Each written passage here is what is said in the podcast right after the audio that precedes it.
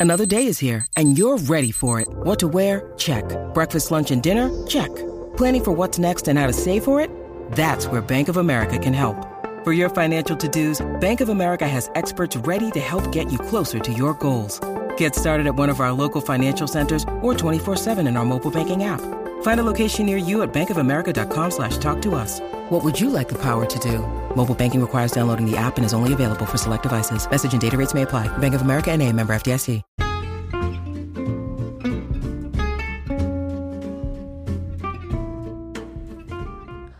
Hello, everybody. This is Pam at the Paper Outpost, and this is the Paper Outpost podcast, the joy of junk journals. And um, I may sound a little funky because today I had a tooth removed. Yes, found out I had a giant abscess, a big, whomping golf ball size mother of an abscess, and um, I finally had it out today, thankfully. It was a couple rough days of waiting for the appointment, but finally got it, got in, got it yanked, and um, I am now recovering slowly in the bed.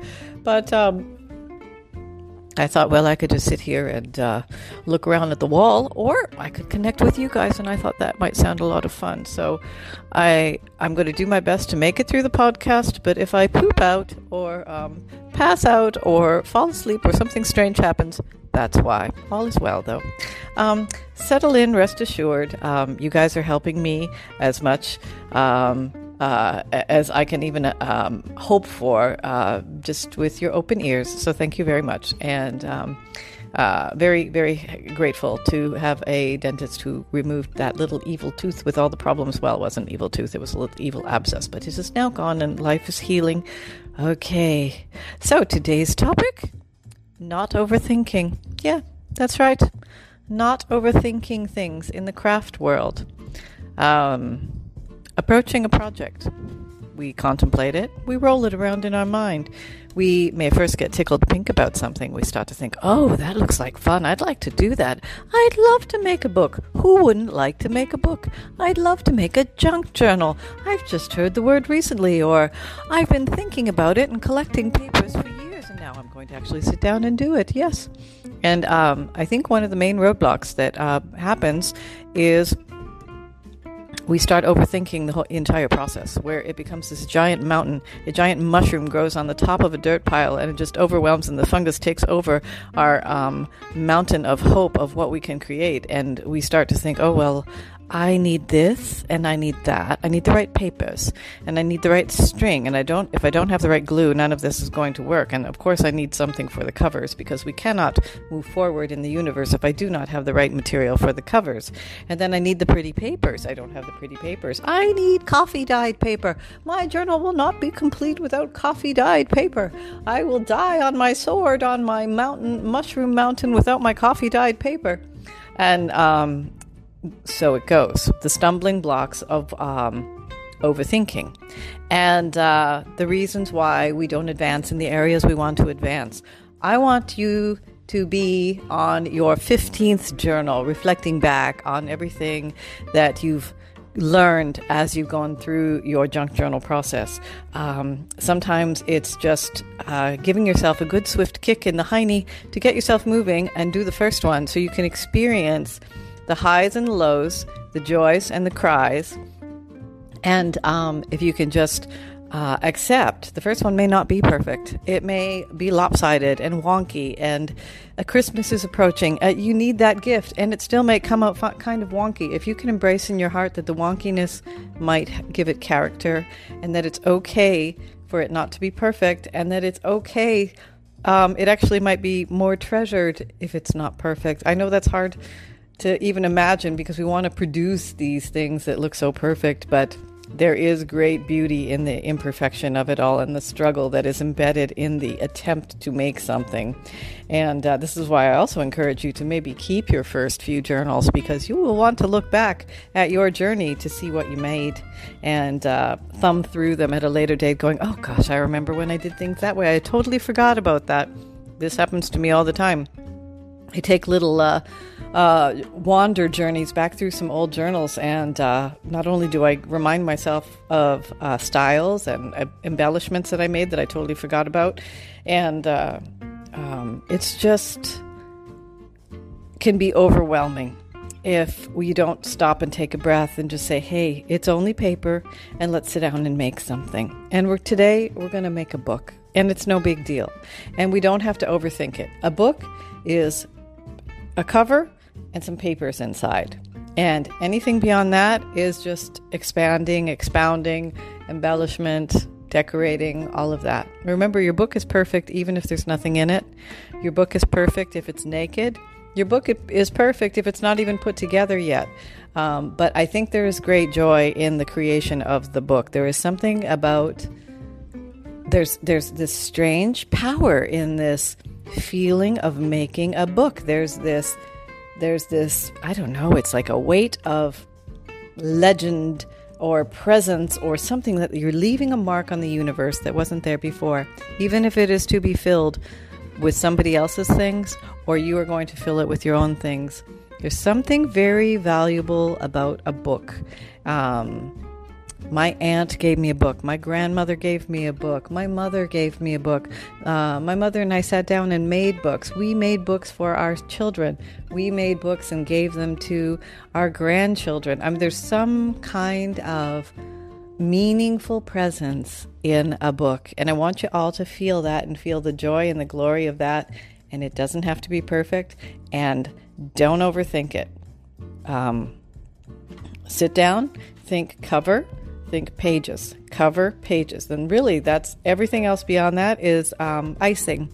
It's just the good stuff on top. We, we stumble over these moments in life where we say, um, I almost do extra shopping to collect things that I may not necessarily need so that I can prevent myself from actually sitting down and making the book. And I've seen this happen with crafters where they they get they go into the hunt mode and they're having so much fun hunting and I am guilty of this. I am a grand hunter. I understand the joy. There is great joy in hunting. Um, but there comes a point in time where it's time to actually make the book. And this may be that precipice for you. Maybe you're sitting on the edge going, yeah, but I it's just not going to come out right. It's not going to come out pretty. It's going to look goofy. It's going to look like a 2-year-old made it, and it might, and that might be the beauty in it. Or it might look a lot better than you think. I hear from people time and time again when they actually take that big breath and they move forward and make their first book that it unleashes them. It unlocks something uh, that kept them frozen before. And and it's almost I don't know it's like uh, after you are no longer a make a book virgin, but you're on the other side of having to have made a book, and uh, you're not having, but you have made the book. It looks different from that side. I really want to welcome you to come across to the other side because it's not as scary as you think. I promise you, if you're on the precipice, you're building it up way bigger in your head than it needs to be because it's actually okay over here. It is, and um, it's it's really going to break open a whole new universe for you because then you're going to start to realize, wow, why was I why was I not doing it? This is this is crazy. I I need to go forth and just do this, and um, it. Hey, there's nothing wrong with lowering your expectations. You say, you know what, maybe I can't make a book that has five signatures with 300 pages and, you know, stands seven feet tall. You don't have to. There's no rules. There's no rules. You can make a small book if you feel comfortable making a small book. Although I will tell you that the 9 by 6 size is probably the easiest book to make because you can fold 8.5 by 11 sheets of paper and you don't have to do a lot of extra cutting. So it's not necessarily the smaller books that are easier at least in my experience. But uh, those are the things you kind of learn along the way. What where's all this extra cutting to get it to fit, how to get your pages to fit, all that kind of stuff. And I've got lots of videos you can watch on how to get those things snuggled in easily. And there's a million and one ways to make a journal out there and you can look at all of them and see what uh, method you like and you're going to find one that you like and i recommend that you try them all because uh, it's like um, you know trying on pants. You got to try on a bunch before you find one that goldilocks fits you just right and that you're happy with or maybe that you have the right tools for. Sometimes you don't have the right tools. It took me a long time to figure out what my base set of tools uh, were for making journals uh, quickly, efficiently, easily, and um, they were strong. And um, if you've watched my videos, you know I like the Crop-A-Dile 2 Big Bite to punch my holes. I used to try piercing with the pokey tools and the awls and the needles and all that stuff, and I just that was exhausting on my hands. And when you make a lot of books repeatedly, a little exhaustion can multiply. Now, if you're only doing one or two, You don't you don't need to buy these uh, um, expensive tools. I mean, what's the Crop-A-Dile's about forty bucks or something like that? Um, but uh, if you're gonna, if you fall in love with the process and you think, hey, maybe I could do this, but I have arthritic hands, you might want to consider something like that to make your life easier. As with anything, you're gonna know when it's important to buy tools or when you can just use what you have, which is uh, always wonderful too.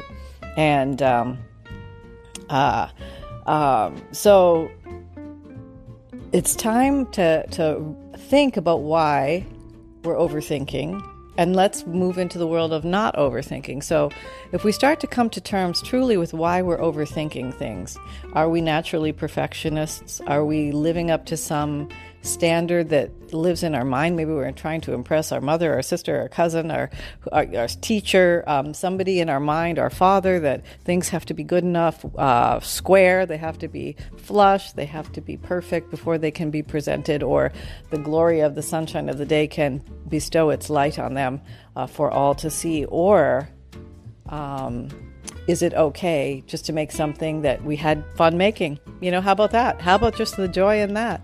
Um, now, let's say we kind of noodle that for a bit and we say, well, let's that might not be a bad thing to think about. Let me think. If I'm going to think about not overthinking something, which is kind of a weird double negative oxymoron type thing where you're thinking about not overthinking something. So are you technically thinking more about it if you're not you're thinking about not overthinking something I don't know. It's I'm confused. I've confused myself now. But I think you get the point. What you want to go into that place of not overthinking something where you are not paralyzed by your own fear of it not being perfect, not being right, and you just can't even get started. Where the point, the paralysis, um, either prevents you from creating the thing in the first place, or you drop your um, needle or your paintbrush or whatever it is, or scissors or glue halfway through, and you're like, this is overwhelming. I can't do it. It got hard right now. I was going fine. Everything was fine. And all of a sudden, it got hard. The signature is not aligned. It's sticking out. My paper, oh, the, the signature came out. It, the whole entire thing popped out. How embarrassing. What if I would have given that to somebody? And the signature pop, popped out. Oh my God. God forbid. Well, you know what? You've learned something. That is probably one of the most important things to learn. And it's important it happens because then you're going to take extra steps so that never happens again. And the signature popping out has happened to me. And it's, it's, I was terrified. I was like, oh no, it's going to be horrible. But it wasn't as bad as I thought. And actually, it gave me the opportunity to up my skill level and improve my techniques and get stronger stuff. And one of my problems was I was using, um, vintage embroidery floss, which had degraded over the years, and it popped because it was no longer strong. And I didn't know that. I didn't know that embroidery floss and threads and things like that that could become weak over time. Um, does that mean that they're all bad? No. And a lot of times when you buy these things at the thrift store, they don't come with a date on them. You don't know how old they are. But now I do the integrity test. I'll pull some out and I'll yank on it. That's my test. And if it survives the yank test, then we use it. But you'll know immediately. Sometimes, sometimes they will just pop in your hand and come apart, and you're like, "Whew, glad I pulled on that." And um, um, another big uh, place where people go wrong is they put the holes in the wrong spot. in There, um, or they put the signature in upside down. And all I can tell you is if you put your signature in upside down, you just cut it out, you repunch the holes, and you put it in the right spot and ignore the holes that are there because those holes that you have placed there in the wrong spots will be very, barely visible. Don't worry about it. Carry, you know, you can even use little stickers or something to cover up the edges of the holes, but uh, you can distract the eye by decorating the pages to draw the eye away from the hole, and it does not become a, a deal stopper. You can carry on, and you have not lost a signature. Um, so hey, Honey and Sunny have just Honey and Sunny. That's that's my guys.